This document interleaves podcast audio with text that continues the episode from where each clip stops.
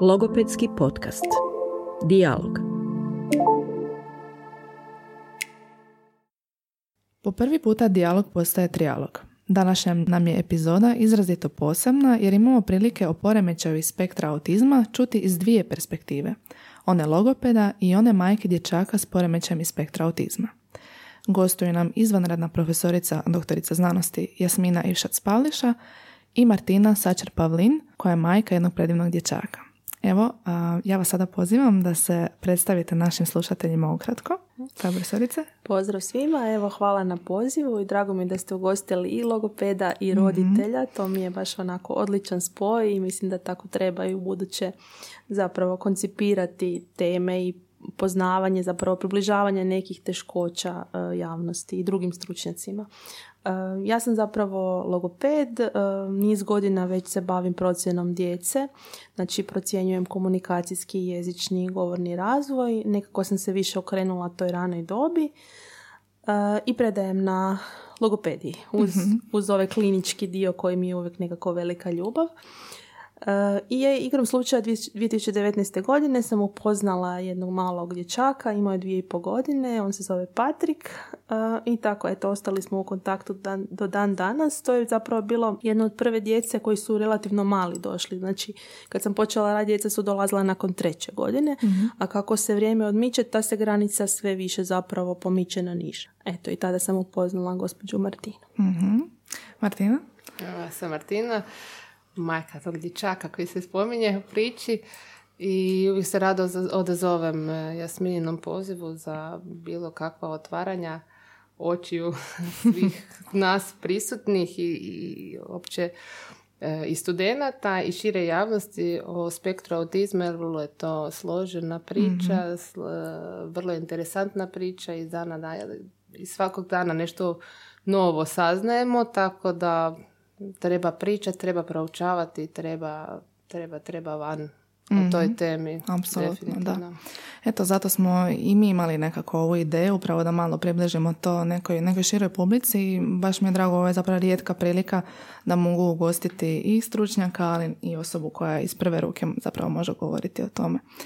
Evo, pa prije nego što krenemo u samu epizodu, mislim da je dobro da onako udarimo temelje, da nam profesorica da neku trenutno važeću definiciju poremećaja spektra autizma i možda da ju približite nekako na neki laički način. Pa teško je zapravo izveć sve neke stručne termine, pa ću pokušati prvo malo kroz njih, a onda možda jednostavnije. Mm-hmm. Znači, poremećaj spektra autizma danas je to službeni naziv, iako se u, u medijima javnosti sve više govori u terminima autizam, autističan, tako i ove mm-hmm. uh, osobe koje su zastupnici zapravo uh, i govoreće osobe sa autizmom, urednih intelektualnih sposobnosti, često govori o sebi kao autističnima. No međutim, u klasifikaciji uh, danas važećoj o D S M pet piše poremećaj spektra autizma. Znači, radi se o neurorazvojnom poremećaju koji se javlja u ranoj dobi i koji se zapravo prepoznaje po neobičnostima u komunikaciji. Znači, to je to prvo područje koje je vidljivo drugačije od djece, znači tipičnog razvoja. Tu promatramo kako dijete komunicira, koliko inicira komunikaciju, koliko je zainteresirano podijeliti nešto s okolinom, kakvo je neverbalno, znači hoće li početi koristiti geste. Gledamo koliko kad počne i govoriti, koliko povezuje znači taj dio govorni sa neverbalnim dijelom, znači često mi to zovemo integracija, znači ta dva područja. I gledamo zapravo kako se povezuje s drugima, znači kako je zapravo u odnosima, što se zapravo najbolje vidi u skupini djece ili u nekoj, nekoj igri spontanoj. To je taj komunikacijski dio koji je jako zapravo velik, ali zapravo ključan, znači da bi zapravo govorili o spektru, taj dio, sve ove tri stvari koje sam nabrojala moraju biti prisutne kod određenog djeteta. A drugi uh, veliki dio, drugo veliko područje se odnosi na ponašanje uh, koje zapravo često promiče u praksi. Znači često puta kolege stručnjaci i primijete ovaj komunikacijski dio, ali evo ovaj dio ponašajni koji se odnosi na um, nekakva ponavljajuća ponašanja, jako rigidna ponašanja, nekako im promakne. Znači nije kod svakog jako očit. Zapravo promatramo ovaj dio nekih ponavljajućih obrazaca, kako u igri, tako u govoru, tako i u pokretima.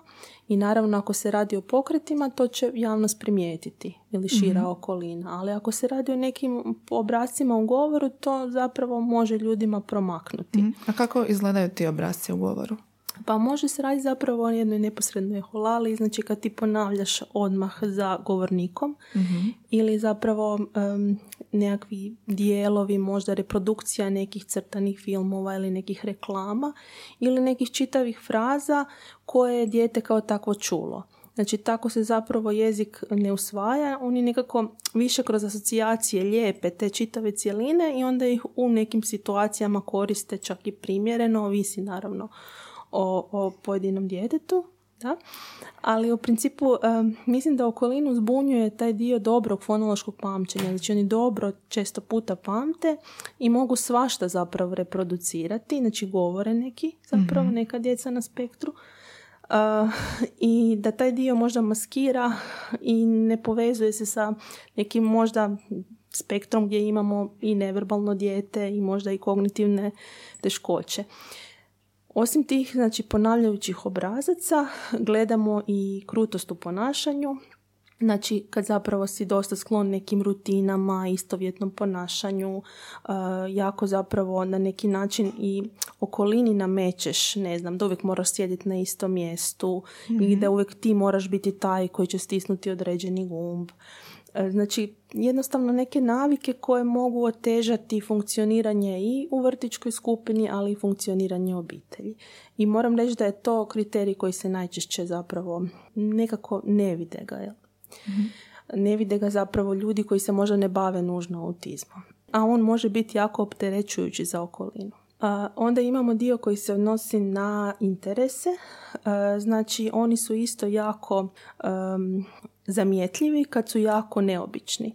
Onda zapravo ako sto neki klima uređaj pa je dijete, ne znam, jako opčinjeno različitim alatima, taj dio će se možda i zamijetiti. Ali ako se radi o nekom tipičnom interesu, recimo vozilima, um, ali jako naglašenom, onda opet je to nešto što može promaknuti.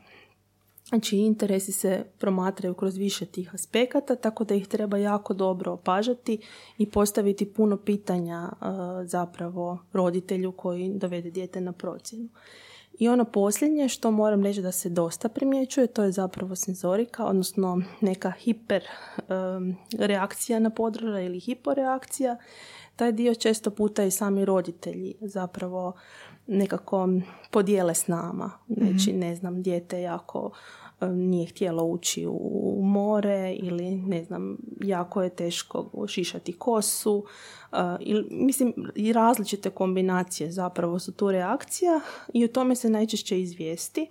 I naravno, ako se radi o tome da ti jako, ne znam, si osjetljiv na nekakvu buku, gužvu, onda to opet jako remeti funkcioniranje e, obitelji i grupe.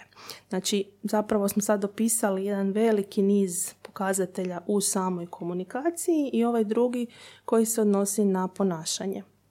I zapravo D S M kaže, e, sa onaj dio komunikacijski moramo sve imati zapravo što sam ispričala, moramo imati nekako primjetno kod određenog djeteta. A ovaj dio koji se odnosi na ponašanje, znači taj dio zapravo ponašanje i interese, tu moramo imati dvije stvari od ovih četiri koje sam nabrojala. E, tako da onak nešto što je jako karakteristično e, zapravo u javnosti je najčešće zapravo ta senzorika i ovi ostali nekom možda neiskusnom oku promaknu. Evo, iako zapravo kad vodite razgovor um, i sa možda odgajateljima u vrtiću i sa obitelji, vrlo lako zapravo taj dio ispliva, ali vi ga ne možete vidjeti kad dođete u neki kabinet, u neki prostor, jedan na jedan, znači ako to nije jako zapravo, da dijete to jako nameće. Mm-hmm. Zato je bitno da ste zapravo vi ovoga, da izvučete informacije od roditelja koji su dragocjeni izvor informacija. Mm-hmm. Evo, sad smo čuli puno zapravo o obilježjima spektra. Mene zanima, jeste vi znali koja su obilježja, odnosno jeste znali ovako puno o poremećaju spektra autizma i koja su možda prije Patrika, je li? I koja su Patrikova obilježja vas nekako potaknula da krenete u potragu za dodatnim informacijama? Pa što se Patrika tiče, znači nekakva prva obilježja autizma je primijetila logopedica u grupi u njegovom vrtiću. Malen je imao te senzoričke mahanja rukama. Mm-hmm. E, iako je bio u nekakvom svom filmu, znači nije imao nikakvu interakciju sa djecom, e, što meni kao roditelju jedinog djeteta, znači on je meni prvi jedini, e, tu interakciju zapravo nemam na kome nije imao on meni pokazati da li zna ili ne zna. Sa mnom je bio on uvijek zaljubljen u mamu i s tatom malo teže i tako dalje, ali u svakom slučaju jako je obožavao muziku, znao se izgubiti totalno u nekakvoj priči kad smo slušali čak i klasiku i džez, gledao je u nekakvu točku i onak se zamoljuljao i točno, znači znao je odlutati, znao je gledati kroz prozor e, dugo, e, ali opet znao je brbljati na tom svom nekakvom jeziku, što je isto neobično meni kao roditelju koji ne znam kako se dijete zapravo praktič, ono, praktički razvija, da li su to slogovi, da li je to bla, bla, bla, bla, a to su već bile prve male početne holalije, što je Jasmina mm-hmm. spomenula. Naravno da se oduševljen pribud, kad čuješ nekakvu rečenicu, ja si misliš, o, kako napredno dijete, zapravo on je samo ponovio nešto iz crtića, što je kasnije slagao isto u nekakve, ovaj, spontano u nekakve situacije, no naravno to niti gramatički nije točno, niti je zapravo nekakav spontani govor, nego naučena priča. Ovaj, I nam, nas su doveli ovako na jedan razgovor, bilo nam suptilno e, preput e, rekli riječ autizam, ja sam rekla šta je to? Mm-hmm. Dakle, ne znam pojma ništa o tome. Patrik je onda imao dvije i pol godine. To je bilo u vrtiću, ili? U vrtiću, mm-hmm. tako, u vrtiću Blažena, Blažena Ozana. E, i uglavnom ona je vrlo e, bila je jako ovaj tu draga, rekla kao nemojte se ništa sad uzrujati, e, dala mi adresu Hurida i dala mi adresu Klaićeva. Ja rekao dobro i šta s tim, ok, javite se Klaićeva na timsku obradu i Huridu za nekakve informacije, sve će biti ok. I samo mi je rekla jedno dobro, dobar savjet, kao mama nemojte se sad rastrčati na sve strane, krenite s ta dvoje. Ja rekao je onako ok. I onda sam, kad sam došla uopće doma, onako otvorila taj autizam kao u Google uopće, onda aha. naravno raspad sistema, ali naravno mm-hmm. prvo sve loše. I tako je zapravo ono krenula to, to naše putovanje u ovaj cijelu priču. Do, mislim, relativno, relativno brzo. Trebalo nam je šest mjeseci da obavimo sve pretrage u Klaićevoj. Svih tih šest ovaj... stručnjaka, od dječjeg psihijatra, psihologa, edukacijskog rehabilitatora, logopeda, neuropedijatra i otorinca mm-hmm. i još puno tih pretraga koje smo napravili da bi dobili službenu dija- dijagnozu. I naravno kad onda vidiš drugu riječ nepoznatu, ta rana intervencija, opet odeš u Google jer to je sada enciklopedija sadašnjosti. Šta je to, šta je to? I, ovaj, i onda ta kreće potraga za stručnjacima. To je, ovisi kako koji roditelj reagira. Neki to naravno negiraju, kao što čujem svakodnevno. Mm-hmm. Je li vam dugo trebalo?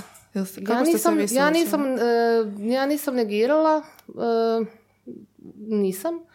Meni je to dosta teško palo, jer sam nekako, ono, mi smo umjetnici po, po zvanju i dosta smo emotivna obitelj. Mm-hmm. I ovaj, svi smo u emociji, glazbi i tako dalje. Dosta temperamentni, imala sam, naravno da imaš nekakvu viziju svog djeteta kako mm-hmm. će biti i tako dalje, tako da mi se taj autizam nikako nije uklapao. Aha.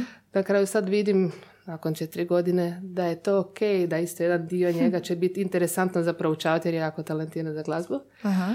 Ali tada mi je to bilo, evo, mislim, iskreno pala sam u depresiju, u jednu crnu ono, rupu svega i svačega, imala sam ono noćne more danima i čitala sam što sam više čitala, to je bilo sve strašnije i strašnije.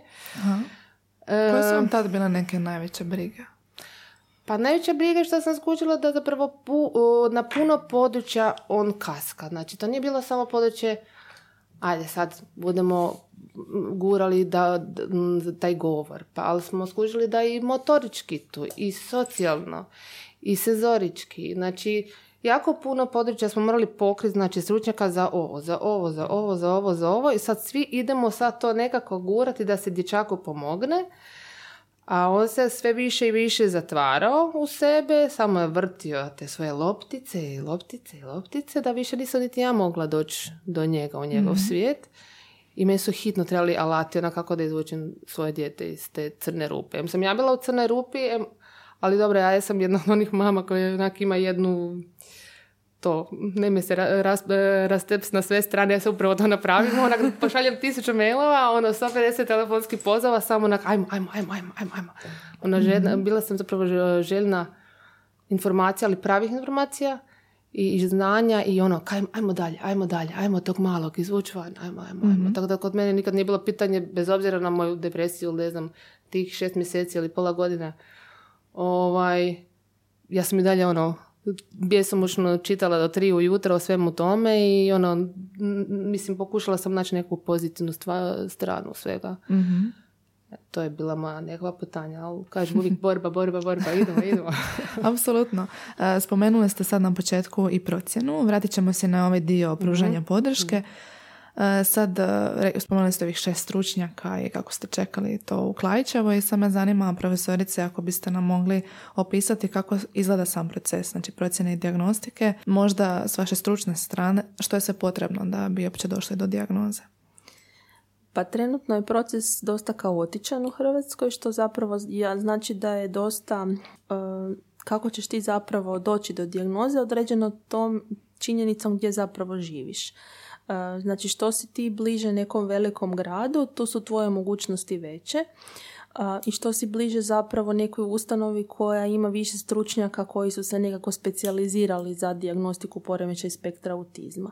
I to kad smo mi zapravo radili jedno veliko istraživanje, ne znam, dvije tisuće sedamnaeste ako se ne varam, jako puno zapravo roditelja i dalje gravitira Zagrebu. Znači sad je to možda nešto manje, ali prije vam se događalo da radi procjene zapravo iz Dubrovnika dolaziš u Zagreb. Mm-hmm. Sad se nekako čini mi se to malo decentraliziralo, ali nažalost sustav nije još uvijek posložen onako kako bi trebalo. Znači jako ovisi cijela priča ne samo o mjestu stanovanja, nego i, i o tome koliko je roditelj asertivan i ko su zapravo osobe u njegovoj okolini.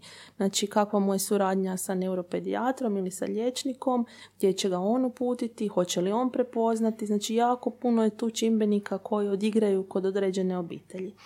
Ali ono kako bi priča trebala izgledati je zapravo timski. Znači da svak zapravo stručnjak donese procjenu um, onog područja kojim se zapravo primarno bavi. Tako logoped treba pogledati komunikaciju, odnosno interakciju i komunikaciju, treba pogledati jezično razumijevanje, jezičnu proizvodnju, uh, treba pogledati govorni dio. Psiholog procjenjuje kognitivne sposobnosti, adaptivne vještine, edukacijski rehabilitator također, dakle isto ovisi znači o samim, samim time za što je točno specijaliziran, koje područje. I naravno nekakvu u svim većini zemalja je zapravo uopće uvriježeno da tu neku konačnu dijagnozu zapravo donese liječnik. I tako smo mi nekako i pisali u tom nacionalnom okviru za probir i dijagnostiku autizma od djece dobi nula do sedam godina, koji je nastao u suradnji s UNICEF-om, no međutim on nije nikad zaživio. Tamo je bilo malo decidirano zapravo navedeno da se prvo radi probir u zdravstvenom sustavu putem M-CHAT-a, pa onda nakon toga da se zapravo dijete uputi u ranu intervenciju. Danas taj M-CHAT nije obavezan dio mm-hmm. zapravo liječničke prakse. Možda nam možete samo kratko objasniti što je M-CHAT? Pa to je jedna probirna ljestvica temeljem koje zapravo uh, imaš neke tvrdnje, uh, znači post, postavljaju se, uh, tvrdnje se zapravo roditelju uh, postavljaju i onda zapravo se od, označava da ili ne. Mm-hmm. Je li to nešto prisutno kod djeteta ili nije? Znači nema neke procjene, nego zapravo ideš kroz neke čestice koje potvrdiš, odnosno staviš da nisu točne. I onda se napravi zapravo taj zbirni rezultat koji može, ako se odradi određenom broju bodova, upućivati na sumnju na, spe, na poremećaj spektra autizma. Uh, on se koristi dosta u svijetu i kod nas je to bila intencija da zapravo to bude prva karika, znači zdravstveni sustav i nakon toga uh, da idemo u, u ranu intervenciju koju onda po mogućnosti, znači gdje sad imaš, naravno, opet kažem veći grad, veći broj mogućnosti.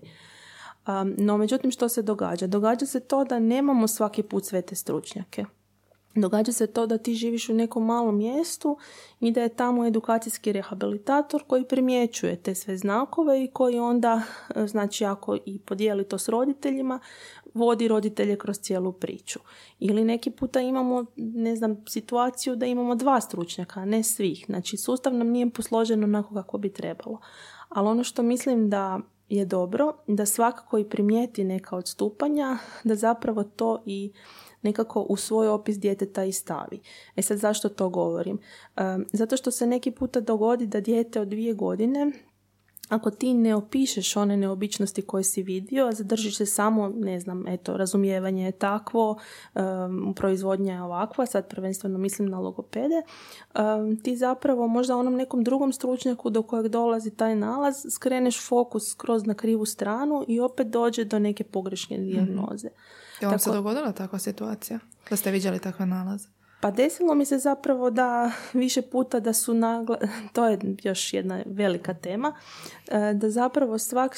Da stručnjaci imaju različite perspektive. Znači da ti odeš u jednu ustanovu, tamo dobiješ sumnju na poremećaj spektra autizma, odeš u drugu ustanovu gdje je to nekakav poremećaj jezika i govora. Mm-hmm. I to je ono što čini naš sustav zapravo kaotičnim i iz perspektive roditelja mi smo onda jako...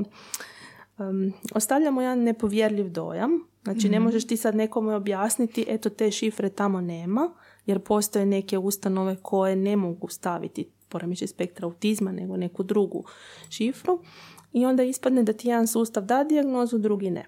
Mm-hmm. I to je ono što mislim da um, o tome bi trebalo zapravo jako puno progovarati i objašnjavati zašto si ti zapravo dobio dijagnozu i što je to ono što čem smo pričali, što stoji zapravo iza te dijagnoze. Mm-hmm. Um, dosta ne radimo timski, to moram priznati, iako naravno ima svijetlih primjera, znači može se desiti da ta dijagnoza recimo na jednom mjestu se postavi sumnja, a na drugom mjestu se ona opovrgne. Bez možda nekih konkretnih znači dijagnostičkih kriterija. I ono što, zašto je to bitno za roditelja? Zato što pojedini roditelji nisu svi kao gospođa Martina, ona je izrazito ključan roditelj koji uvijek sudjeluje u tim ciljevima podrške, jako puno ih primjenjuje kod kuća. Ima roditelja kojima zapravo nije lako čuti da bi se moglo raditi o autizmu i onda se oni priklanjaju ovim stručnjacima koji ne misle da se radi o autizmu. Mm-hmm. I onda imate situaciju da prođu dvije godine i radi se na nekim drugim ciljevima, ne na komunikacijskim ciljevima i zapravo je puno teže, recimo sad, to mi se desilo nedavno, dijete sam vidjela s dvije godine, nakon toga ponovno s četiri.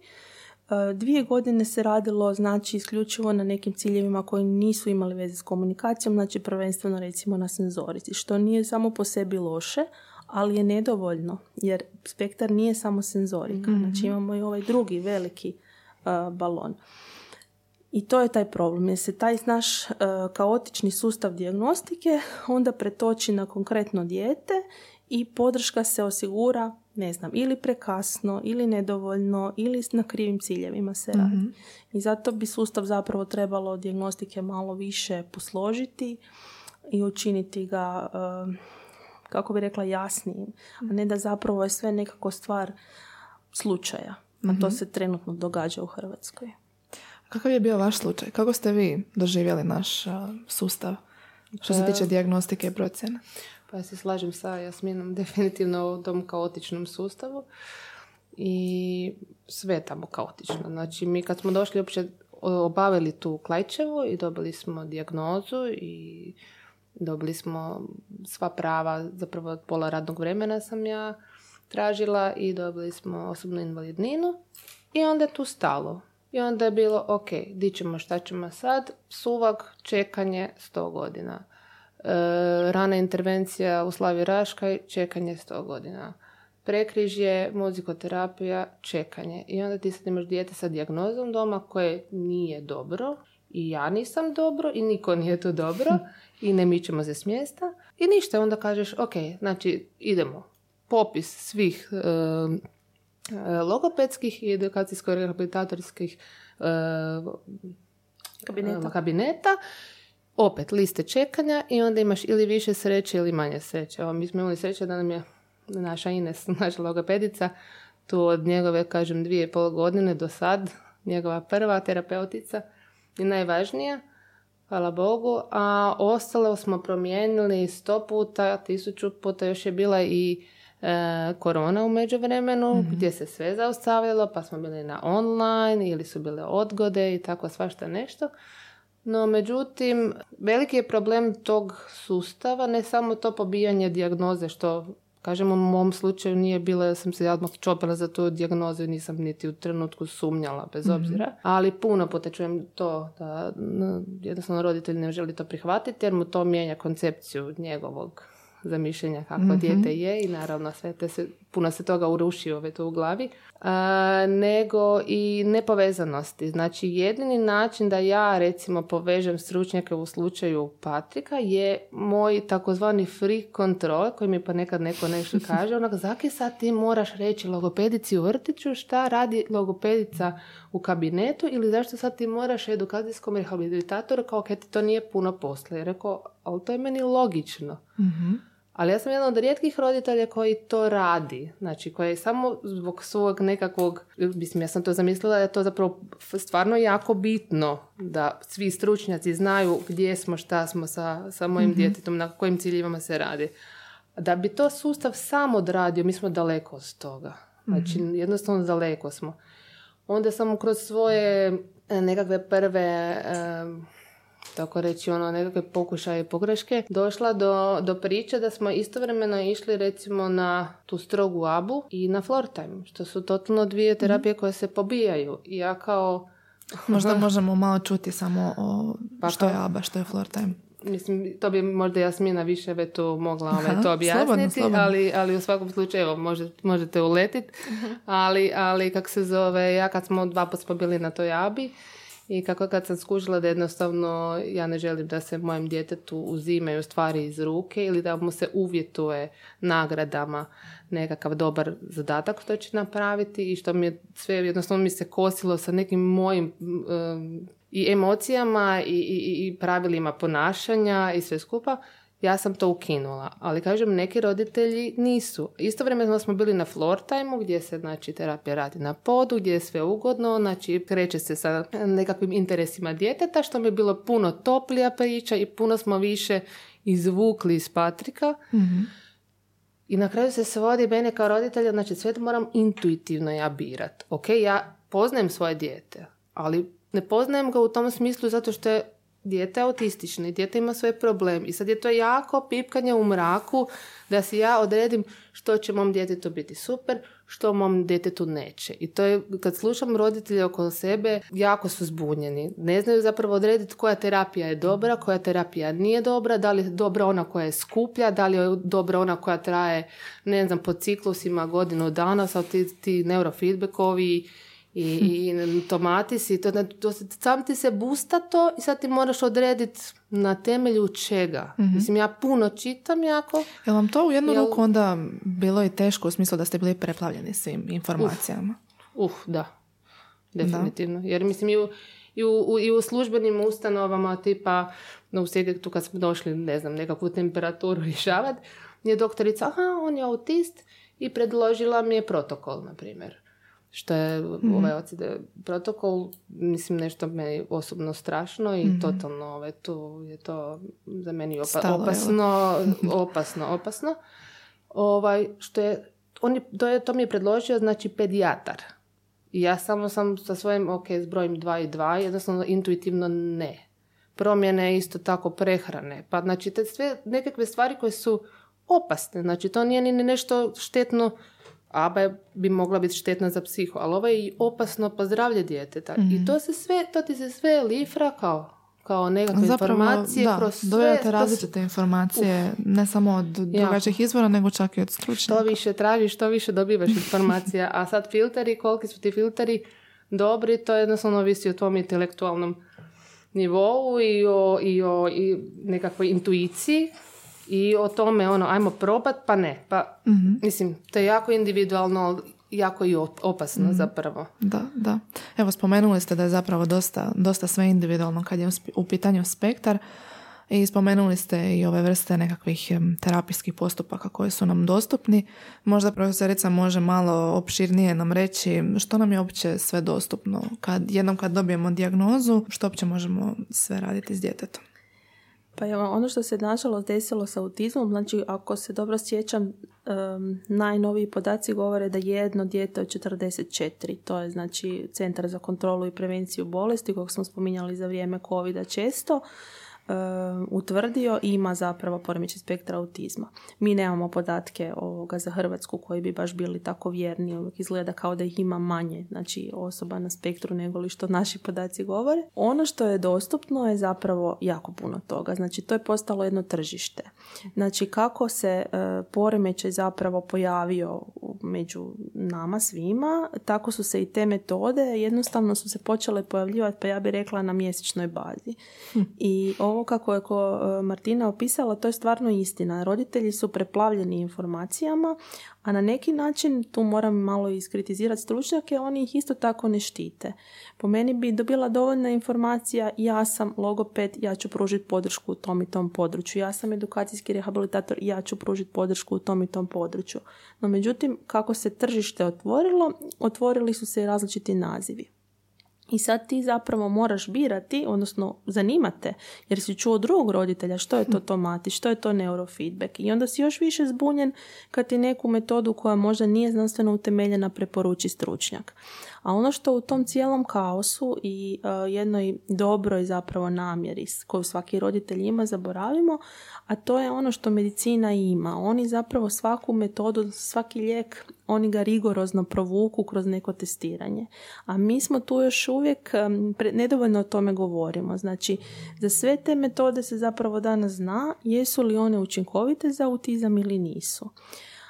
A zapravo ti kao roditelj se to u nekom trenu možda ni ne pitaš. Tako da imate velika istraživanja koja su pokazala da se čak iz, ne znam, u razmacima nekih pet godina neke metode su se smatrale prije znanstveno utemeljenima, a danas recimo se ne smatraju. Znači, istraživanja koja imaju određene kriterije, koja su metodološki jaka, uvijek zapravo trebaju potvrditi, odnosno reći ne, ovo nije dobro da bi se dijete pomaknulo u komunikaciji jeziku govoru. Evo recimo, tu ću se samo kratko referirati na neurofeedback koji je kod nas jako popularan, možete ga dobiti u zdravstvenom sustavu, ali u zadnjoj um, listi intervencija koje su se pokazale znanstveno utemeljenima za spektar, njega nema, odnosno te metode. Mm-hmm. Niti se pojavljivao prije u ovim prijašnjim zapravo izdanjima. Ove sve... Pardon, kako je moguće da tako nešto onda uđe zapravo u sustav? Pa zato što postoje i drugi poremećaj i teškoće za koje možda ta metoda nije loša. Mm-hmm. Ali jednostavno se um, nekim metodama pripisuju um, onako... ne bih rekla i sjeliteljske, ali onako moć da rješavaju sve. Tamo imate navedenu i nesanicu i različitu, i recimo poremećaj pažnje. I to je u redu, ali neka djeca nemaju poremećaj pažnje koja su na spektru. Mislim, a zapravo podataka da se mijenja komunikacija nema. I ono što naravno može roditelja dodatno izbezumiti je što ti to nudi zdravstveni sustav. Odnosno, mislim da čak i sustav socijalne skrbi ima sad neurofeedback na nekim mjestima. I onda vam je jako teško zapravo progovarati o tome da je bitno govoriti o tome da je nešto znanstveno utemeljeno. To su možda malo i teške riječi, ali u zadnje vrijeme se jako zagovara taj parent-friendly jezik. Zapravo mm-hmm. da se svaka metoda na jednostavan način približi roditelju, da on zapravo može shvatiti što će se tamo točno događati i kako je to povezano sa, znači, trenutnom razinom na kojoj je njegovo, odnosno njezino dijete. Um, puno više prostora bi zapravo trebali dati za taj razgovor s roditeljima, jer u ranoj intervenciji je roditelj partner, znači on bi trebao točno znati um, što se točno radi i mi bi se svi trebali povezivati. I naravno, kako postoje liste čekanja, kako mi svi radimo više no što možemo, taj dio neki puta kaska i nisu svi roditelji ovako, kao što je rekla Martina, da oni onda povezuju mm-hmm. sve nas zajedno. A, i neki puta i ne pitaju. Recimo, um, odabereš neku metodu jer si čuo da se ona pokazala dobrim za nekog tamo. Tako je jedno vrijeme bio veliki hit odlazak u druge države. Znači, vi ste mogli čuti u centru Zagreba da te neko šalje u drugu državu zato što ti dijete ima autizam. To je jedno vrijeme bilo jako popularno Iako je taj sustav funkcionirao i tu, ali naravno morao si se potruditi doći do informacija, ali nije po meni nikad rješenje otići u drugu državu i tamo bjesomučno plaćati i boravak i nekakve intenzivne tretmane, jer i tamo kad ti pogledaš je li to znanstveno utemeljeno, nudi se svašta. Znači, problem je što smo postali tržište. Znači, pošto da. nečeg ima puno, e sad tu možemo na tome i zaraditi. Evo, tu treba biti jako oprezan i naravno da bi stručnjaci trebali biti malo osvješteniji u tom smislu, ali mislim da se o tome sad sve više govori, da se ipak pomičemo, da ne ostanemo u tom crnom tonu. Da, da, ali autizam je definitivno postala ona industrija novca. Je, malo je, da. Evo, je. Profesorice, vi ste spomenuli i važnost ovog parent-friendly jezika, kako ste spomenuli. Pa me zanima, Martina, jeste, vi, jeste ga vi doživjeli? Kako su vama stručnjaci objašnjavali spektar i vrste podrške i slično? Pa ja sam imala sreću, zapravo sreću na početku upoznati Jasminu i, i našu logopedicu Ines, koja je prva, ne, prve nekakve korake sa Patrikom napravila i tu komunikaciju nekako probila i sad kad gledamo te male filmiće iz dvije tisuće devetnaeste mm-hmm. se sad smijemo, ono, ide se baš u oduševljena, isto kako smo puno napravili s Patrikom. Ja sam jako ponosna i na njega, definitivno. I s njima imam jako dobar ovaj, tu odnos, ponekad znam čak i ovaj, tu malo gnjavitu tetu Ines i ono, koja nam je domaća zadaća, koja nam je domaća zadaća, ali meni recimo to ko roditelju strašno puno znači. Znači, nekakve ciljeve, makar i bili i tijeli, jedni, meni to jako puno znači jer imam ciljeve i na motoričkom području i na senzornom i moram biti mama i sve mm-hmm. skupa jedno s drugim s trećim, tako da ovaj, to, to je meni lakše za, za meni posložiti nekakve stvari. Moram spomenuti gospođu Renatu Rade koja je isto bila u nekim prvim početcima jedna od ono, krasnih osoba koja nam je rekla da autizam nije ništa strašno, da je sve to ok, ajmo se sjesti i da super jednu usporedbu Uh, rekla koju se ja dan danas pamtim, uh, kaže samo treba zaljevati, treba dovoljno sunca i dobra zemlja. A sad da li će neka tritinčica izaći u tritinčicu ili u drvo, to visi upravo o tome šta ste posadili. Kaže za Patrika ne znamo šta smo posadili. Samo dajte dovoljno ljubavi. I to mi je bilo nekako jako ono u tom trenutku onako daj mi samo nešto pozitivno. To ona nam je došla ovih šest mjeseci ovaj, tu depresije i ono Aha. bediranja. Tako da nam je tu bilo super. Znači svaki stručnjak koji je došao sa nekakvom ono, otvorenom nejadom, ok, bit će bolje, samo moramo naći alat i način kako da guramo Patrika u tu jednu pozitivnu, otvoreniju priču, kako da radimo nekakve korake naprijed. Ima takvih ljudi u sustavu, ali kažem ima i toga što ti se nudi znači na kažem, nekoj mjesečnoj, tjednoj, dnevnoj bazi e, loših priča. Tako, evo, mislim, ja sam malo, ono što sam ja malo razočarana bila u općenito Klaićevu bolnicu, što sam mislila da se i tamo može puno više nekakvih stvari dobiti. Ok, to je ispalo na kraju samo zbog dijagnostike, čisto odrađivanje nekakvih ono procjena i u našem slučaju se sve svelo na privatne kabinete, kažem, tako da mi sve što plaćamo, plaćamo privatno. I od plivanja do uh, logopeda, do rehabilitatora i tako dalje, tako dalje. Mm-hmm. Tako da, ali dobro, kažem, uspjevamo. Uspjevate. Ba... Uspjevamo, da. Baš sam me, dojmilo me se, kao moram biti mama. Moram biti mama, Koliko da. Koliko vam je teško biti mama, ne biti terapeut? Pa već je onak, jedna pazla ti je u glavi, svaki, svaki put kad kupeš nekakvu igračku, onak, za šta je to dobro? Da li je to za finomotoriko dobro?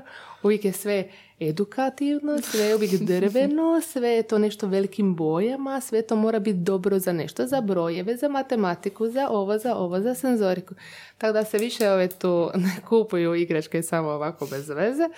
Definitivno i naša, naš stan izgleda onako jedan jako dobar kabinet i plus vrtić, ono sva djeca koja dođe to, ajme, ima sve, od kuće za lutke do kuhinje, do, do ploče, do, do kocaka, do svega, svega, svega, ono, materijala sto, vježbenica i tako dalje, pazla, svih ojaga.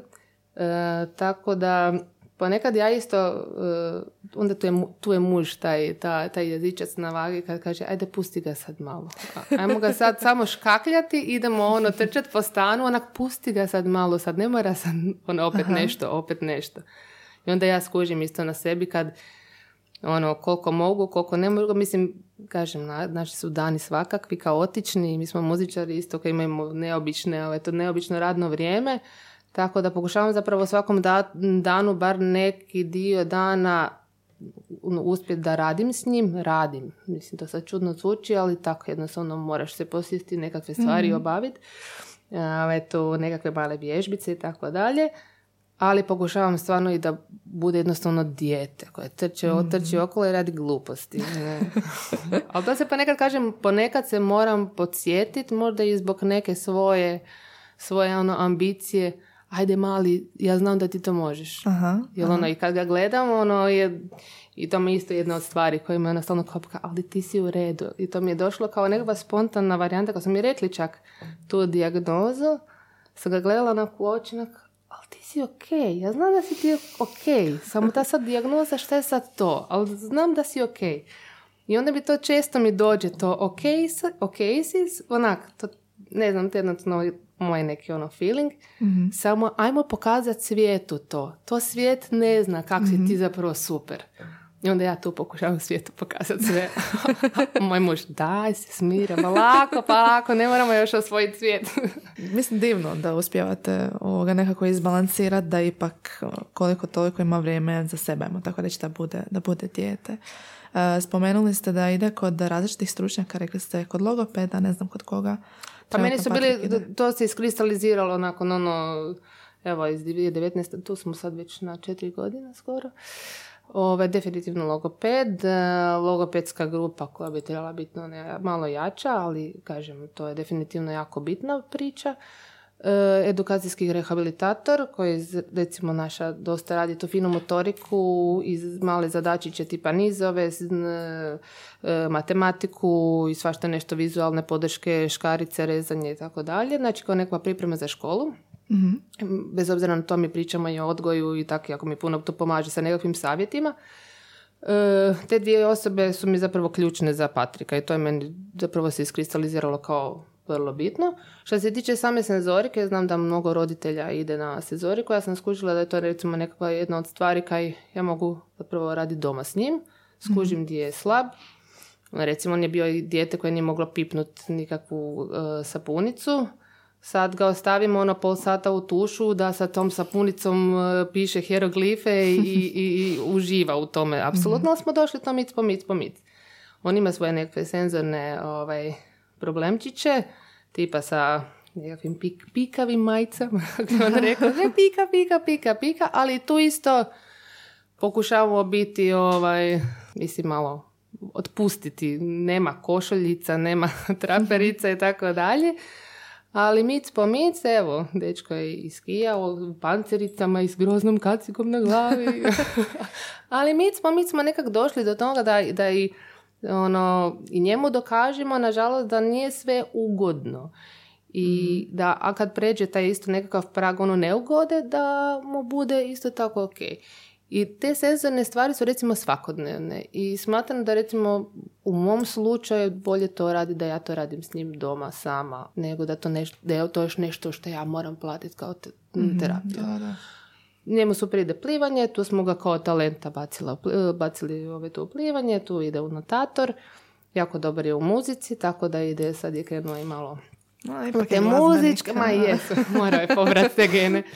Ovaj, u te muzičke priče, tako da zapravo jako guram te njegove talente, ali mislim da će ti talenti jednog dana i njega izvući, a i bit će mu sigurno nekakav filter u nekakvim teškim trenucima. Mislim, muzika je definitivno filter gdje se možeš ono malo povući, mm-hmm. izgubiti, nekakve svoje misli srediti, a i plivanje isto kao sport je super, tako da onak tomu moram ono stvarno Mm-hmm. gurati dalje, kao to će biti tvoj bijeg možda od nekakvih stvari i ono tvoj talenta, možda jednog dana i tvoj kruh. Mm-hmm. Eto, da nije znači, sve o logopediji, edukacijski rehabilitator kao tu muštramo ova, ali treba, treba ih gurati tu di su talentirani. To, no, to, to jako puno roditelja zabrava. Ok, samo ajmo, ajmo ovo di su loši, ali ta djeca imaju talente. Mm-hmm.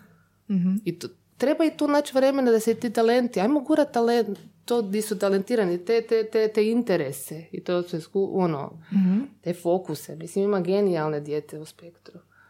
Tu treba gurat, to treba ono... Mogu se samo mm-hmm. nadovezati ovoga. Jako je bitna kvaliteta života. To je ovako lijepo kako je sad upravo Martina ispričala.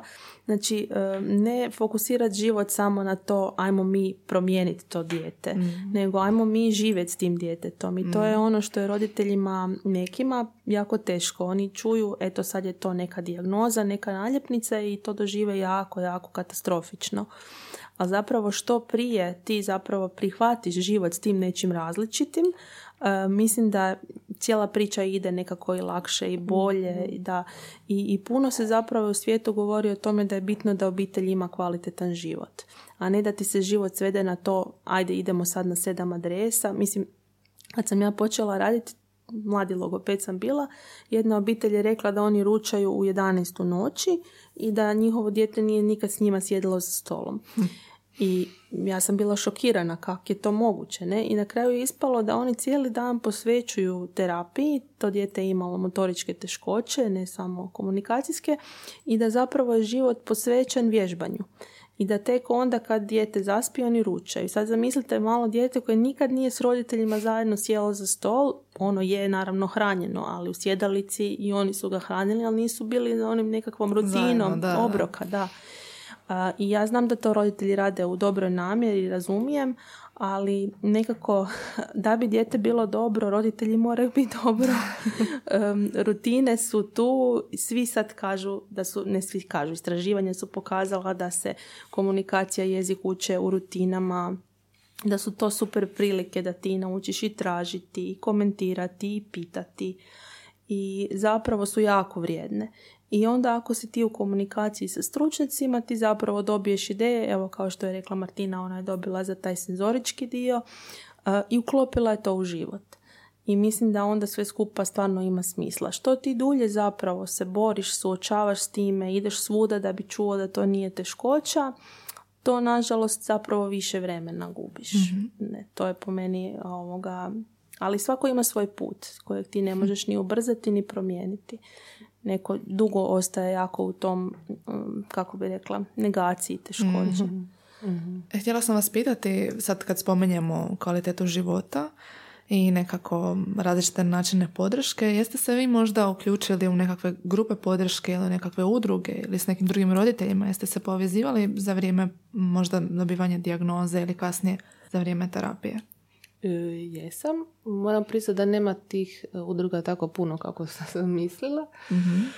E, mi smo, prvo smo se obratili udruzi Puž. No, znači moraš naći svoju ekipu. Sad je to teško naći svoju ekipu kad, kad se nađeš u, u, u ekipi nekakvih drugačijih teškoća. Znači, e, ja sam sad danas recimo imamo u našem vrtiću u, u Trešnjevci. To je grupa podrške roditelja koja se zove sad Pravo Blago. E, jedanput mjesečno se sastajemo. Ja sam voditelj uz podršku naše ravnateljice i logopedice. I nekako se isprofiliralo, makar je to grupa podrške svih roditelja sa svakakvim teškoćama, ali nekako se profiliralo da uglavnom roditelji sa autizmom dolaze. Naša klika od jedno sedam ili osam već ljudi. Mislite zašto? Zato što, zato što možda, možda kako se zove, imamo ne više o tom, mislim, slična, slične probleme, probleme, slična pitanja i, i, i, i tu je nekakav ono, taj nivo understandinga malo, malo veći nego kad dođe, dođe ve tu majka djeteta koje je gluho. Mislim, mm-hmm. onda ona obično dođe na taj prvi sastanak i shvati, shvati da, da je tu, da to vjerojatno neće dobiti podršku to u tom smislu, da to nije njezina ekipa, da bi ona neke stvari možda pitala i obično takve ove, to, mame se više ne pojavljaju, što, što je meni apsolutno žao, ali dobila sam takve informacije, sam uvijek tražim da nas bude sve više i više i više i više.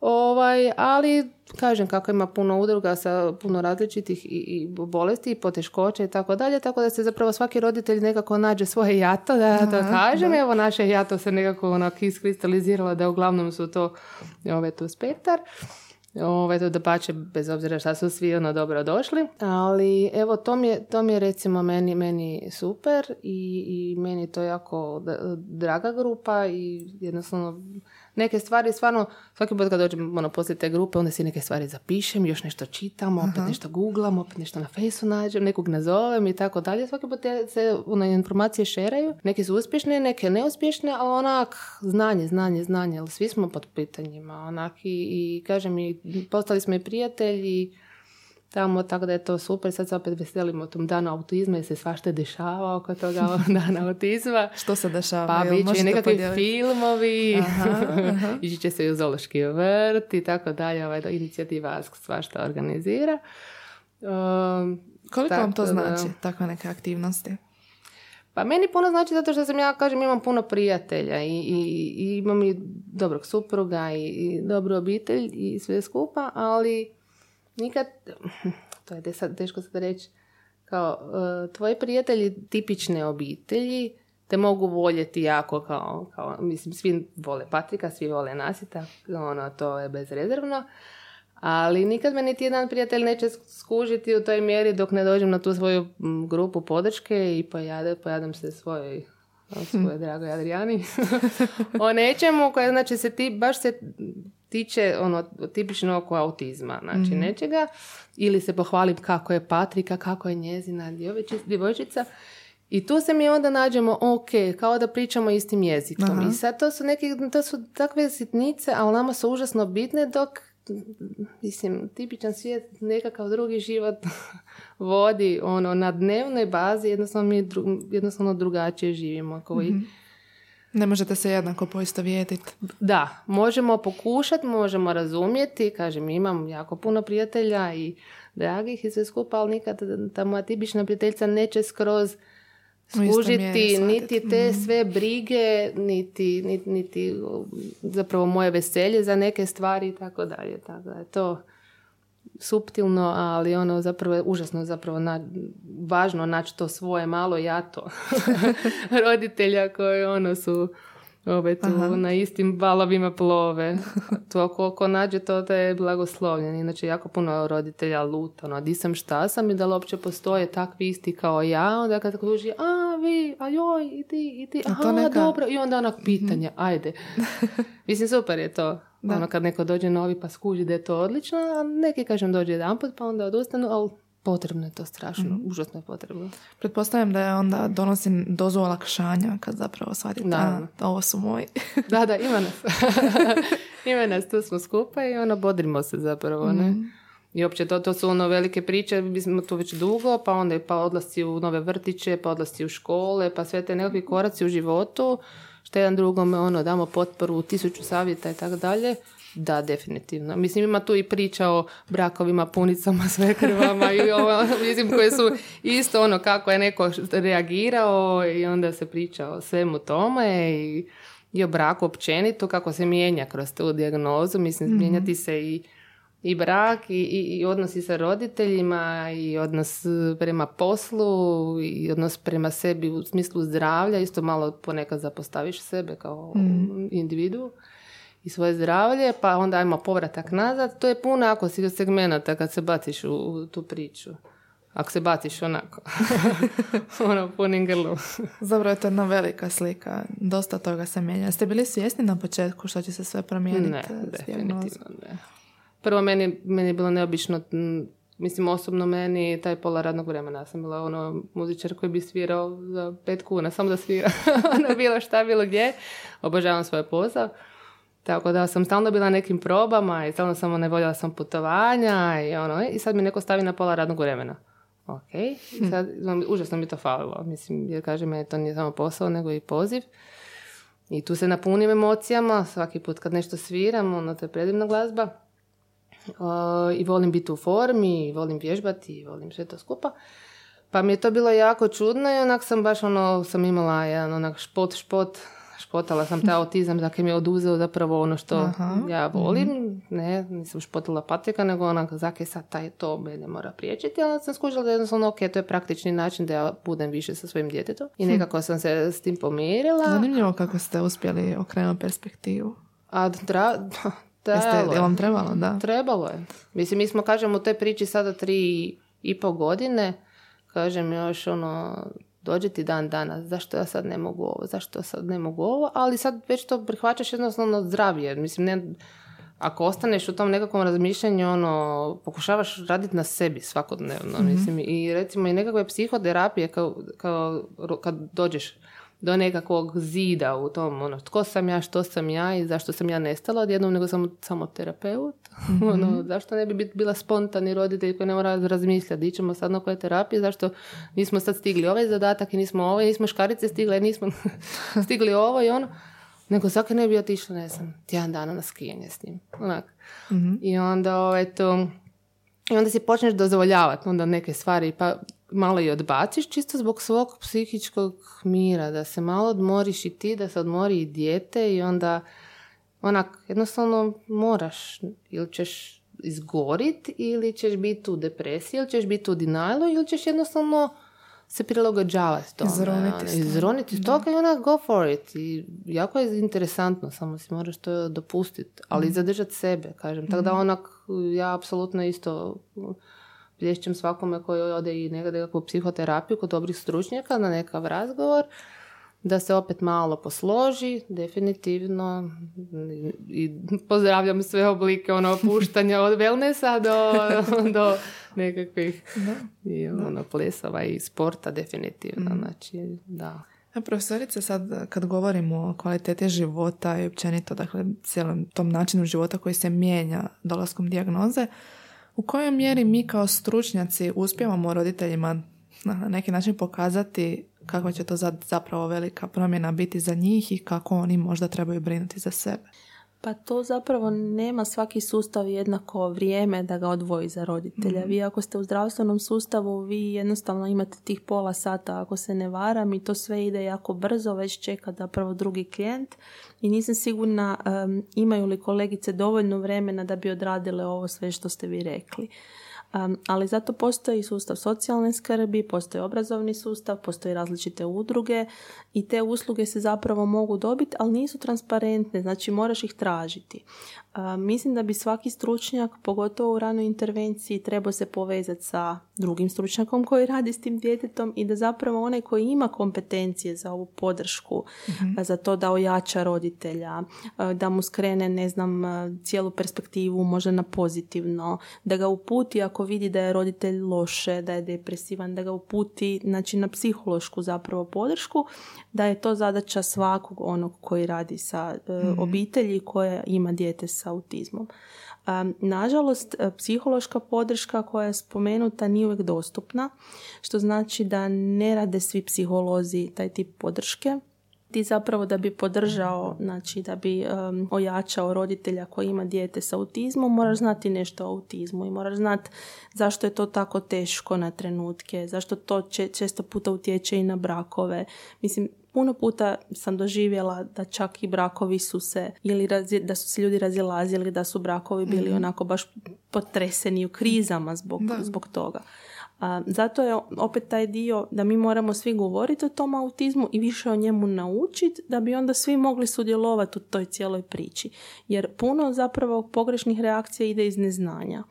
Znači, ne samo od, sad sam konkretno spomenula eto, tu psihološku podršku, ali i okoline bliže i dalje i odgajatelja i u obrazovnom sustavu nastavnika. Zapravo nam je taj dio upoznavanja tog nečeg različitog ključno da bi bilo i roditeljima lakše. Znači, cijela zajednica zapravo mora malo više znati o autizmu da bi svi lakše funkcionirali. Mm-hmm. Mislim da je sad važno isto da spomen, spomenemo malo i odgajatelje i učitelje, cjelokupni odgojno-obrazovni sustav. Spomenuli ste vrtić, a tako, Trešnjevka, da. da. E, kako je teklo to uključivanje u vrtić? Mi smo promijenili puno vrtića. Aha. Mm-hmm. Mi smo krenuli ovaj, to prvo u vrtić Blažena Ozana, gdje smo dobili dijagnozu, no Blažena Ozana je poluprivatna priča i jednostavno nismo mogli dobiti tog trećeg odgajatelja koje je Patriku bilo nužno potrebno. Pa smo igrom slučaja onda sa njegove tri godine završili u vrtiću Trešnjevka u bubamarama. Bilo nam je krasno. Ovaj, imali smo čak jednu djevojku koja nam je volontirala tamo, koja je bila svaki drugi dan sa Patrikom četiri sata. Ona nam je čak bila i dadilja doma, pa je to sad bilo, to je bila izvrsna kombinacija.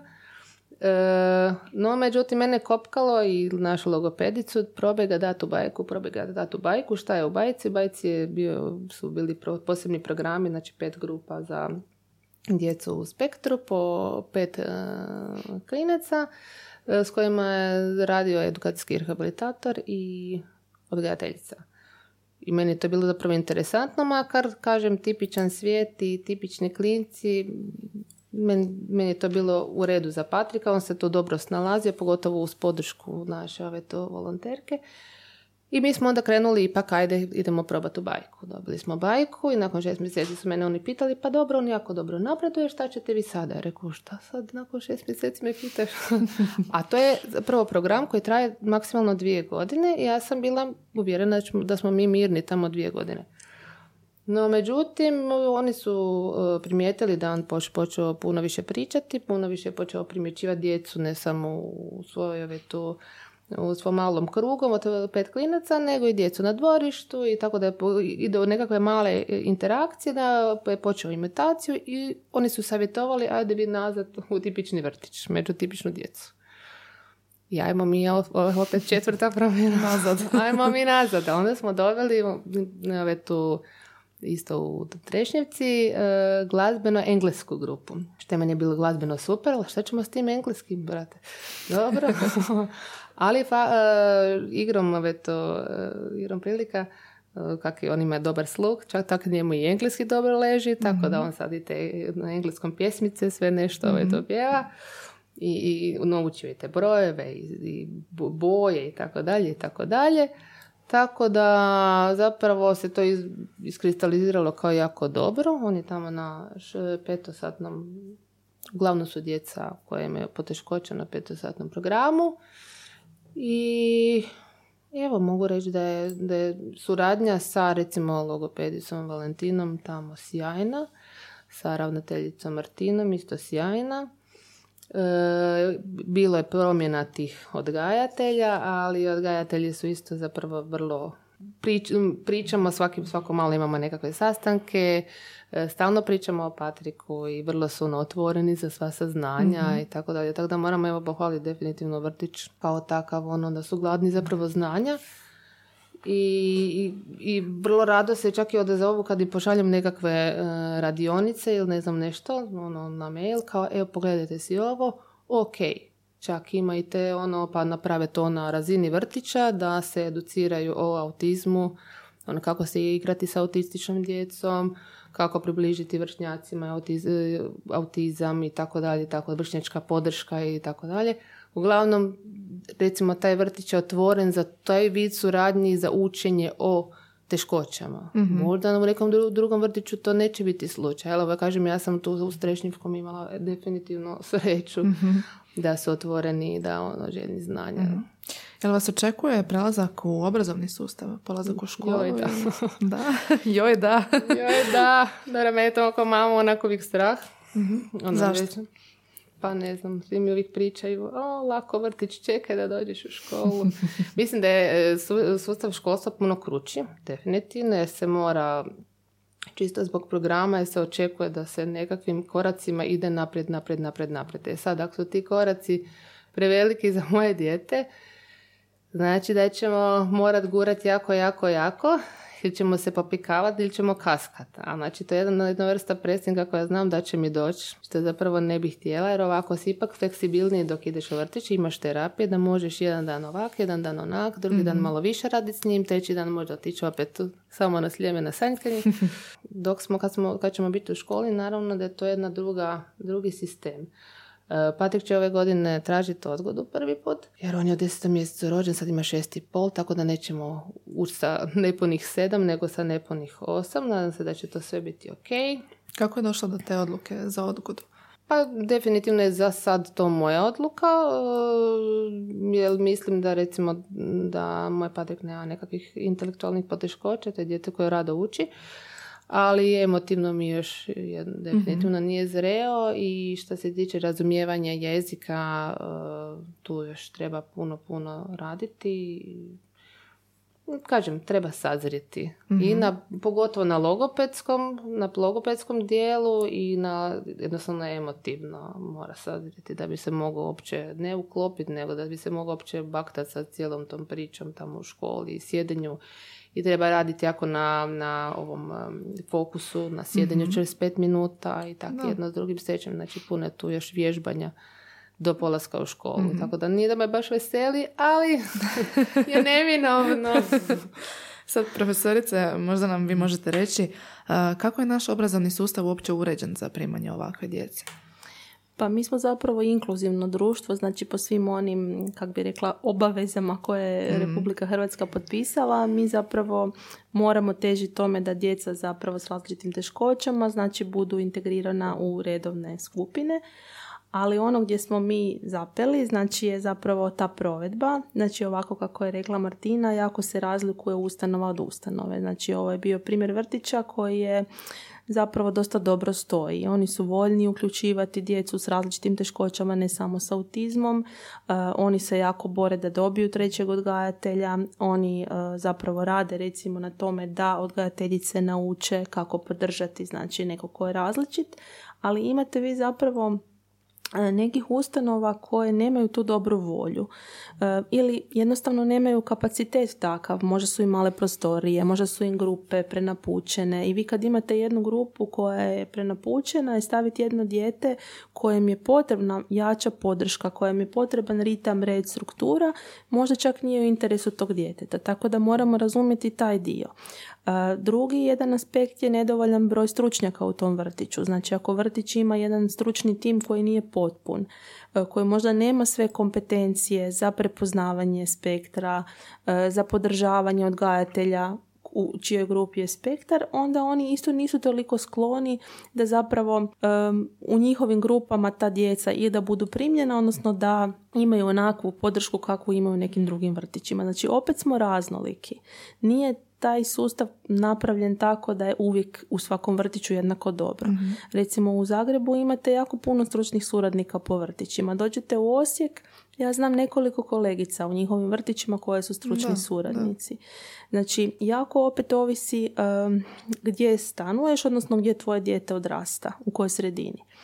I onda opet drugi par rukava je ta spremnost zapravo sredine da bude inkluzivna. Znači, vi imate jedan program koji je sjajan, zove se Rastimo zajedno plus, gdje se zapravo uključuju roditelji djece s teškoćama i ne možete taj program dobiti baš u svakom vrtiću. Znači, ti da bi postao inkluzivna sredina moraš na tome raditi, a recimo ovo je bio primjer gdje se stvarno razvija. Znači, grupa podrške koja je opisana nije nešto što ćete naći u svakom vrtiću. Znači, mm-hmm. to nisu opće poznate i, kako bi rekla, opće prisutna organiziranja roditelja. To ovisi o dobroj volji zapravo cijele ekipe. I tu neko ima sreće, neko nema sreće. Ima nešto specijaliziranih skupina, recimo spomenuta je Bajka, koje imaju nedovoljan kapacitet da prime svu djecu, gdje isto tako prolaziš tamo procjenu, znači hoće li dijete zapravo biti prihvaćeno za taj program ili ne. Koliko znam, to nije nešto opet što možete naći u svakom gradu. Tako da, eto, situacija nije baš bajna, ali ono što je po meni najveći problem je to neznanje koje često puta koči um, zapravo i taj vrtić da zna kako će s tim djetetom.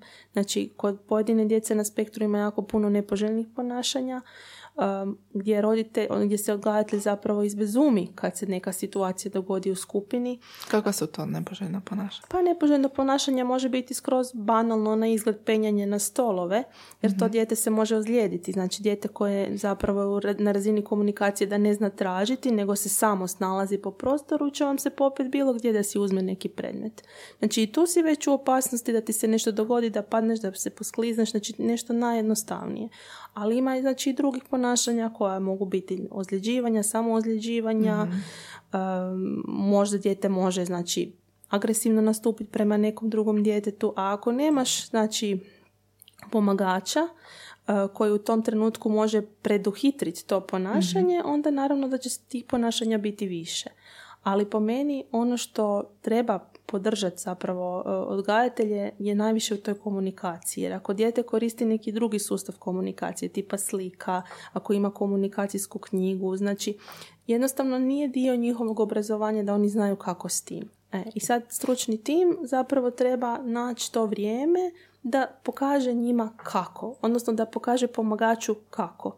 I tu se negdje neka desi kratki spoj. Mm-hmm. Znači, ja imam primjere da, ne znam, stručni suradnici kad čuju da dijete na spektru ide negdje drugdje na nekakve različite, da ja ne volim reći terapije, ali da netko drugi zapravo radi s njim, često puta se minimalno uključuju. Znači, to mm-hmm. ne bi smjelo biti tako. Sve bi to trebalo nekako biti povezano, ali to, taj dio znači nedostaje. I naravno, osim ovih uh, redovnih programa, imamo kombinacije, znači to se zove djelomična integracija, gdje su djeca dio tjedna u redovnim skupinama, a dio tjedna su u nekim, znači, posebnim ustanovama gdje su opet male grupe samo djece s teškoćama. Uh, jedan dio roditelja se za to odlučuje, ali zapravo to bude i za njih dobro, jer je ovaj dio uh, rada u posebnim skupinama baš podešen, znači razini na koje to dijete, odnosno ima više prilika za učenje, što možda nema, ne bi imao da je pet dana u redovnom vrtiću, da. Uh, I ja isto ne mislim, mislim, netko samo se nada, aha, ajde da bude redovna skupina, ali neki puta ta redovna skupina tebi stvarno ne daje ono sve što tom djetetu treba. Mm-hmm. Ili recimo ono što ja najčešće srećem kad ja vidim tu manju djecu, rane, znači djecu rane dobi, samo da bude u vrtiću osam sati. Za neku djecu to nije najsjajnije rješenje, znači jer oni možda ne spavaju, pometaju drugu djecu, um, možda im onaj dio nespavanja nije strukturiran, pa oni jednostavno tamo imaju provedeno vrijeme čekajući da neko mm-hmm. po njih dođe. Znači, um, jako treba gledati zapravo dobrobit djeteta, koliko je to za njega dobro. A ono što Hrvatska daje je stvarno po meni dobra stvar, to je to pola radnog vremena, znači to pravo koje mm-hmm. roditelji mogu dobiti, mogu ga ostvariti, uh, koje ti ipak mijenja funkcioniranje. Možeš dijete do određenog vremena, znači, držati u vrtiću i poslije posvetiti drugi dio dana uh, obiteljskom životu, ne znam, podršci drugim nekim stručnjacima. Mm-hmm. Ali neki roditelji se za to ne odlučuju. Neki roditelji zapravo ovoga ostaju na tom punom radnom vremenu, imaju neke druge možda pomagače koji se uključuju u život djeteta. E, i onda dolazi zapravo, mislim, vrtiće bi pohvalila da ne ispadne ovoga. Vrtići stvarno, od kad ja radim, oni su napravili najveći pomak. Jako puno ovoga dobrih stvari, programa, radionica, evo, i, i nekako i možda vjetar u leđa onim vrtićima koji se još nisu našli u takvom mm-hmm, mm-hmm. nekom pozitivnom ovoga prihvaćanju djece s teškoćama. A obrazovni sustav dalje, kad krećemo prema školi, jako zapravo ovisi o profilu djeteta na spektru. Znači, ako su to uredne intelektualne sposobnosti, to su djeca najčešće u redovnom sustavu, uz pomoćnika, odnosno asistenta, kako ko ga zapravo zove. I opet priča može dobro funkcionirati ako je uspostavljena dobra suradnja između stručnog tima, roditelja i naravno nastavnika. Mislim, nije samo činjenica da je dijete u redovnom sustavu nužno garancija da to sve funkcionira. E, zato što postoji jako puno izazova, postoji razdoblje puberteta, postoji jako puno djece s teškoćama u, u školama um, i nije jednostavno zapravo ni nastavnicima uh, koji ne znaju dovoljno. Znači, često puta ti zapravo znaš nešto malo, možda si upoznao neko dijete koje nije ni izbliza slično ovom djetetu, pa imaš neka druga očekivanja. Evo, ja neću nikad zaboraviti kad je jedna učiteljica napisala uh, za dijete na spektru da ju ne pozdravlja kad uđe u razred, kao bilješku. Ne. I sad, znači, nije ona kriva, ona ne zna. Znači, treba jako puno vremena uložiti zapravo u taj dio upoznavanja te različitosti, a to, to je neko vrijeme koje možda ni nemaju uvijek stručni suradnici.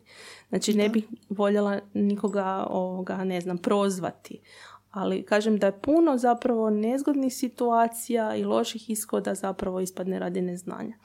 I o, imamo onda posebna razredna odjeljenja, uh, imamo centre za odgoj i obrazovanje, sad znači sve ovisi zapravo o uh, to mi zovemo razvojni profil. Znači kakve su zapravo različite sposobnosti djeteta, u kakvoj su one interakciji i koliko je teškoća združeno. Mm-hmm. Znači što ih je više združeno, to je zapravo veća šansa da će taj program biti poseban. Mm-hmm.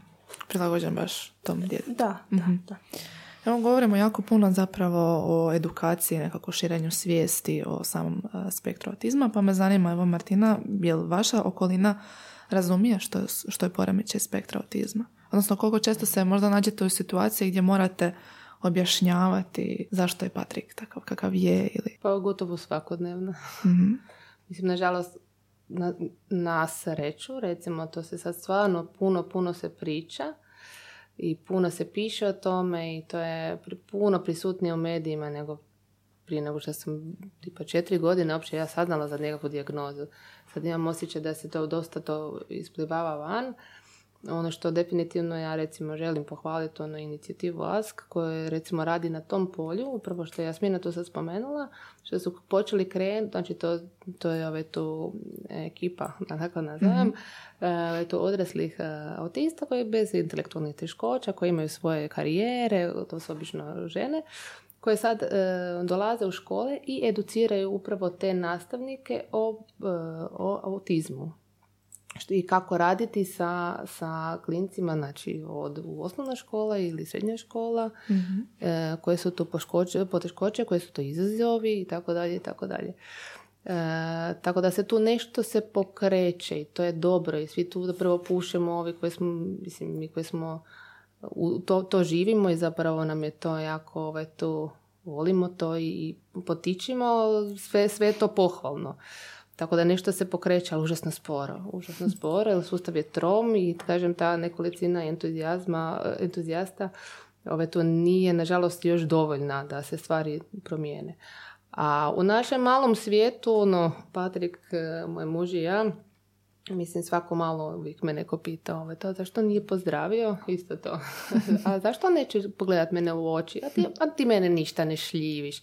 I one sve dobronamjerne susjede i ove tu krojačice mm-hmm. i frizerke, to sam davno ove tu uh, odustala objašnjavati.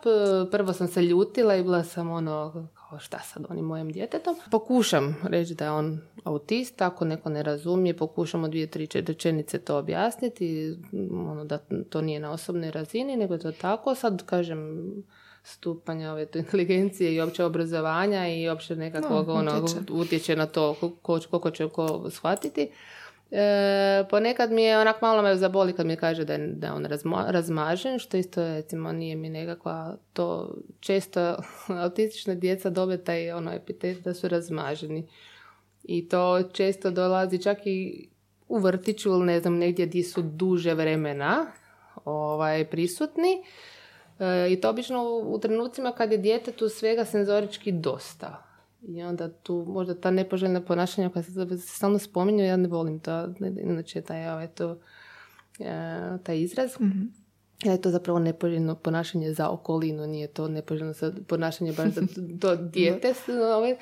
Ali uglavnom, znači, djeta kad, djeca i kad znaju biti agresivna ili, ili, ili urlat ili imati nekakav emotivni ovaj, to, tantrum ili meltdown, ovaj, obično je to zbog previše inputa, jednostavno im je previše. I zapravo samo treba gledati zapravo pozadinu tog ponašanja koje je nepoželjno, a ne zapravo korigirati samo, ok, korigiraš to ponašanje u tom trenutku, ali ajmo zašto je dovelo mm-hmm. do toga. Tako da zapravo okolina zapravo vidi samo to ponašanje, vidjet će nekako bacanje po podu ili ne znam šta, dobro, Patrik nema toliko tih nepoželjnih ponašanja, ali znam što to od svojih prijatelja šta, šta sve čujem. Ne možeš ti svakom sve objašnjavati, jednostavno treba napraviti jedan štit, ok, to je moje dijete, moj problem, njegov problem, pokušavat ću ga zaštititi, pokušavat ću riješiti za tu situaciju i zapravo treba je educirati, ali u tim trenucima zapravo se ne trebaš brinuti šta okolina od tebi misli. Mm-hmm. Mislim, to je zapravo isto jedna od ono nekakvih štitova što mi roditelji autistične djece moramo jednostavno izgraditi da, da, da nas ne bude niti sram, niti strah, niti, niti upravo to u nekim trenucima kad se naše dijete ne ponaša onako šta je što je tipično išli, šta, šta je očekivano mm-hmm. ili tako dalje. To je recimo jedan od, jedan od onih dugoročnih procesa, procesa što mi roditelji onak svakodnevno se, se ovaj tu, da kažem, kalimo. Ovaj, tu stavljamo taj štit, onako, ok, ali ne interesira me što drugi misle. Zašto se moje dijete sad voli voziti liftom sto pedeset katova? Zato što mu je to najdraže stvar u svemiru. Mm-hmm. I zato što se tu, tu recimo regulira on. Skužiš što, ko, koga možeš educirati, znači ja ću vrlo rado educirati odgajatelje u skupini gdje je moje dijete, ali nekako gospođu kad će ga se namrštiti zato što ju on sad nije pozdravio, nemam volje educirati o autizmu. Jednostavno mislim da to nije moja borba i mislim da tu nema baš nekakve svrhe ono, šire.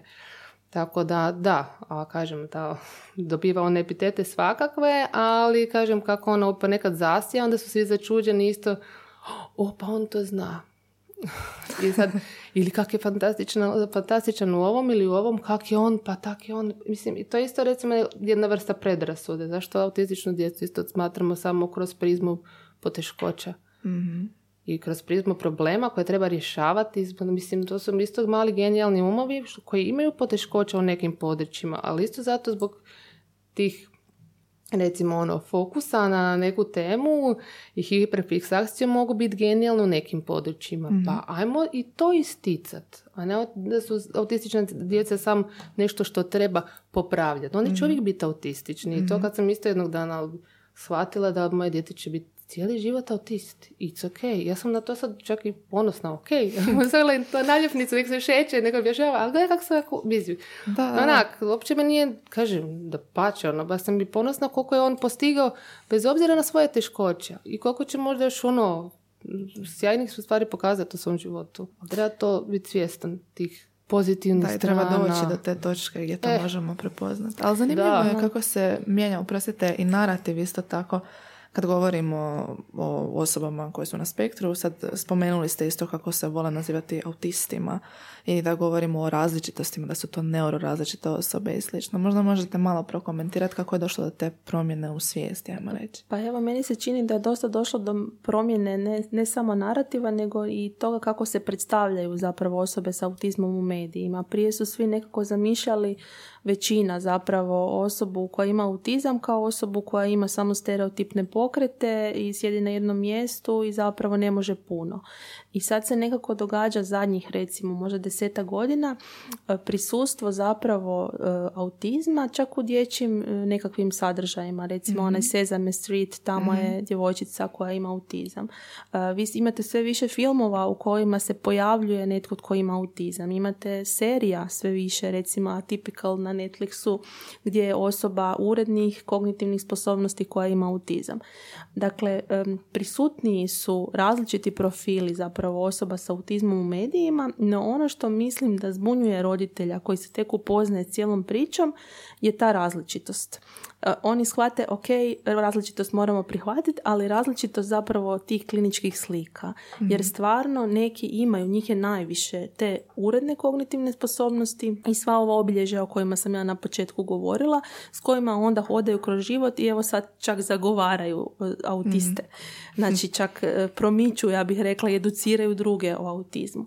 Ali imate taj jedan niz um, osoba koji imaju i kognitivne sposobnosti koje su nisko, nisko odnosno značajno ispod um, kronološke dobi i još imaju autizam. Znači, njihove uh, zapravo ishodi možda nisu jednako, na jednakoj razini kao onih koji recimo sad zagovaraju autizam kao takav. Taj dio različitosti, znači nije to čak različitost nego heterogenost unutar mm-hmm. te skupine, mislim da mediji još nedovoljno zapravo dobro prenose. I sad zamislite jednog roditelja čije dijete ima dvije godine, evo neki dan sam imala priču, um, jako su se šokirali s tom idejom da bi se moglo raditi o autizmu. Mislim, rečeno im je da to sve odgovara toj slici, nije dana dijagnoza kao takva. Um, jako su zapravo to katastrofično doživjeli i nisu se poistovjetili s ovom slikom koja se sad nudi u medijima da su to često djeca zapravo urednih intelektualnih sposobnosti, a imaju komunikacijske teškoće i teškoće u ponašanju. Um, ova različitost o kojoj se sve više govori zapravo je jedan, kako bi rekla, moderni način poimanja, to je da mi svi zapravo ne možemo biti isti i da sve ono što kod nas, da smo kao oni gumbići, na nečem možemo biti dobri, u nečem možemo biti dobri, možemo biti jaki, u nečem možemo biti slabi i da je to sve ok. Mm-hmm. Znači, neovisno o tome kako su se te naše sposobnosti iznivelirale, odnosno koje su jake, koje su slabe, da mi možemo naći svoj put i da nas okolina kao takve može zapravo mm-hmm. prihvatiti. Mm-hmm. Ima super ovoga, jedan kratki uh, video Amazing Things Can Happen, gdje ti zapravo da. hodaš kroz, uh, odnosno gledaš svijet iz perspektive osobe sa autizmom i onda gledaš kao, kako mi vidimo osobu koja hoda cestom i ništa posebno se ne događa, a ta osoba zastrašujuće doživljava taj mm-hmm. hod cestom. Da. Znači, uh, ja bih rekla da je taj pojam različitosti i to, ajmo mi razumjeti perspektivu onog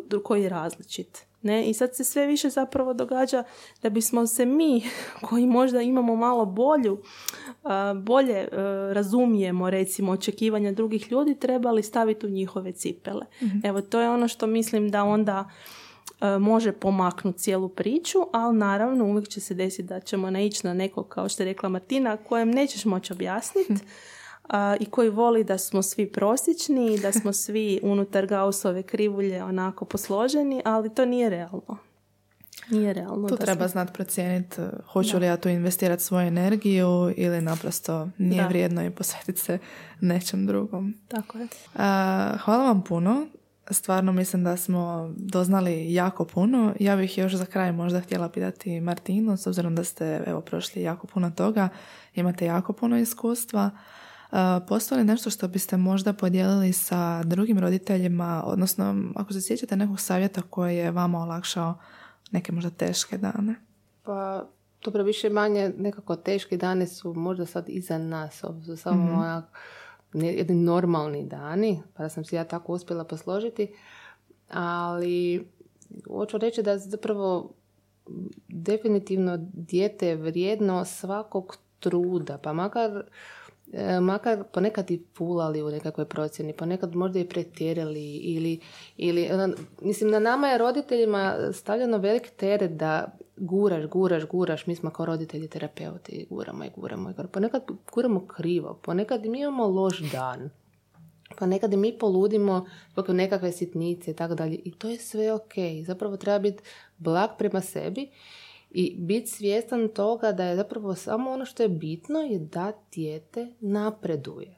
Samo da napreduje i zapravo uz to sve skupa da je sretno. Jer ako dijete napreduje, a nije sretno, onda nismo napravili ništa. Mm-hmm. To je ono, srozavamo njegov psihički ovaj, to, integritet i treba, treba zapravo tu intuiciju roditeljsku naoštriti na najviše. I zapravo kužiti da li je dijete stvarno nasmiješeno se ustane, da li se nasmiješeno ode u vrtić, da li nasmiješeno ode na terapiju, da li nasmiješeno ode s terapije, da li sretno zaspi. I zapravo i to zadovoljstvo djet, djeteta će biti poticajno za njegov razvoj. Da.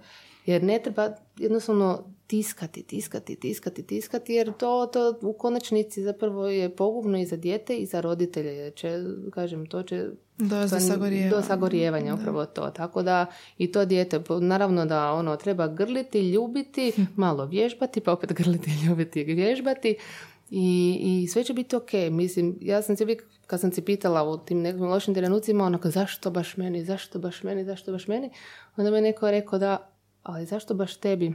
Pa ne da je svim uh, roditeljima uh, Bog nekakvog takvog malog, mm-hmm. neobično. Znači, ono, visi koliko zapravo možeš podnijeti. Mislim, ja mogu podnijeti puno, moraš biti otvoren roditelj. Moraš ispitivati sebe i društvo i ono, dizat bune i sve skupa, ali jednostavno moraš biti tip za to. Mm-hmm. Onak, treba, treba, treba stvarno, ono, to je fantastično putovanje. Ja, kažem, ja sam jako vesela kad u jedan u noći, ok, idemo još malo listati o autizmu. Kažem sad, ono, stvarno, ono, pratim sve moguće blogove ovaj, i odraslih autiz, autista i to mi je fantastično. Mi je, to, to mi je baš, sad, sad mi je to postalo onak, wow, pa toga ima onak more informacija, ali i divnih informacija. Ja se sad uglavnom filam tim, tim ono, čudesnim umovima, mm-hmm. i pokušavamo ove to, to vidjeti, onda gledam Patrika, dio šta je.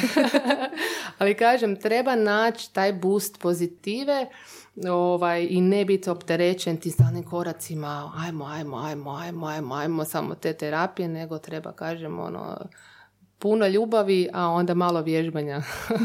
Da. Ja, naći naš pozitiv u, u, u ono, autističnom svijetu. Mm-hmm. Ako vam dozvole autizme da uđete u taj svijet. Imate stvarno jako zavidan stav i vjerujem da, je, da ste puno radili da biste došli do ove točke. Da. Zato je voditeljica grupe podrške. Da, da, da, da. Na neki način onda nastojite prenijeti to i drugim roditeljima. Definitivno. Definitivno, da. Sve te pozitivne blogove, jako sam dosadna s njima. Ali prati ovo, prati ovo, prati ovo, ovo ti je super, ovo ćeš naučiti puno. Jer znam, kažem, bila sam na početku, bila sam u onoj, onoj priči, onak help me, help me. Sam, mm. Znam kak je biti na početku, znam kak je, kakva je to depresija, koliko je to pitanje i kakav je to mrak zapravo u glavi. I onda kad dođeš nakon tri pol godine na nekakav ono stav, ok, ti si moje posebno dijete i onak fantastičan si mi i užasno me zanima zašto radiš ovo i zašto radiš ovo i zašto radiš ovo i užasno me zanima kako ćemo sad prebroditi ovu teškoću učenja pa ćemo doći do ovoga jer znam da možeš. Meni je zapravo to užasno interesantno. Evo, postalo mi baš to ono, ono izazov, onak moja nekakva misija. Ne znam, to mi je fan... Poslanje. Su, super. Da, pa, pa da, definitivno da. Mm. Mislim, mislim, nije mi se to bez veze dogodilo. Ne? Da, da. Sigurna sam, pardon, sigurna sam da smo uspjeli ohrabriti i roditelje. Sad ne znam, profesorice, jeste se htjeli nadovezati? Ja bih htjela čuti. Htjela sam, da, da. Toma na ovo. Ima jedna super priča koja se nedavno zapravo spominje o putovanju u Italiju, odnosno Nizozemsku. Ne znam, Martina, je li znate? E.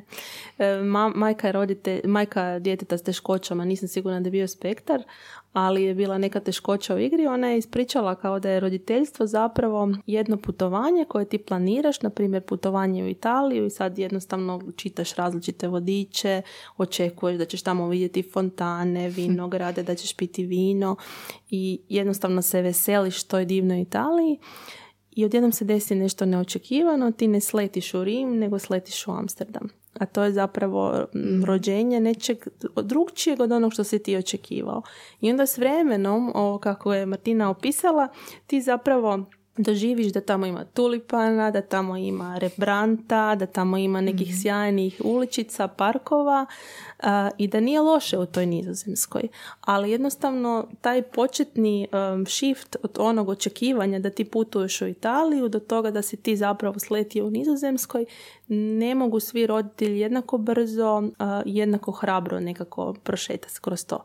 Znači nekima treba jako dugo da prihvate da su zapravo u drugoj zemlji, ali da ona sama po sebi ima isto puno divnih stvari. Ljepota. Ljepota. Ja sam sad oduševljena što smo u Nizozemskoj. Definitivno. To je bila poruka. Da, definitivno. Mislim da je ovo fantastična priča za, za završiti, za okružiti našu epizodu.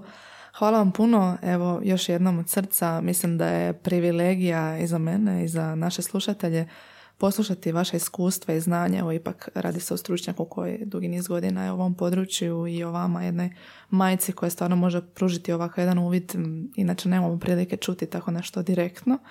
Tako da hvala vam puno što ste se odazvali. Evo, ja se nadam, stvarno mislim da će biti jako inspirirajuća epizoda i za naše slušatelje. Ne znam, jeste, želite li još nešto možda za kraj podijeliti? Pa ne. Mislim da smo puno i možda previše rekli. Da, da, da. Sigurno, evo, kažem, vjerujem da su slušatelji mogli naučiti svašta i da su im se možda otvorila i neka nova pitanja.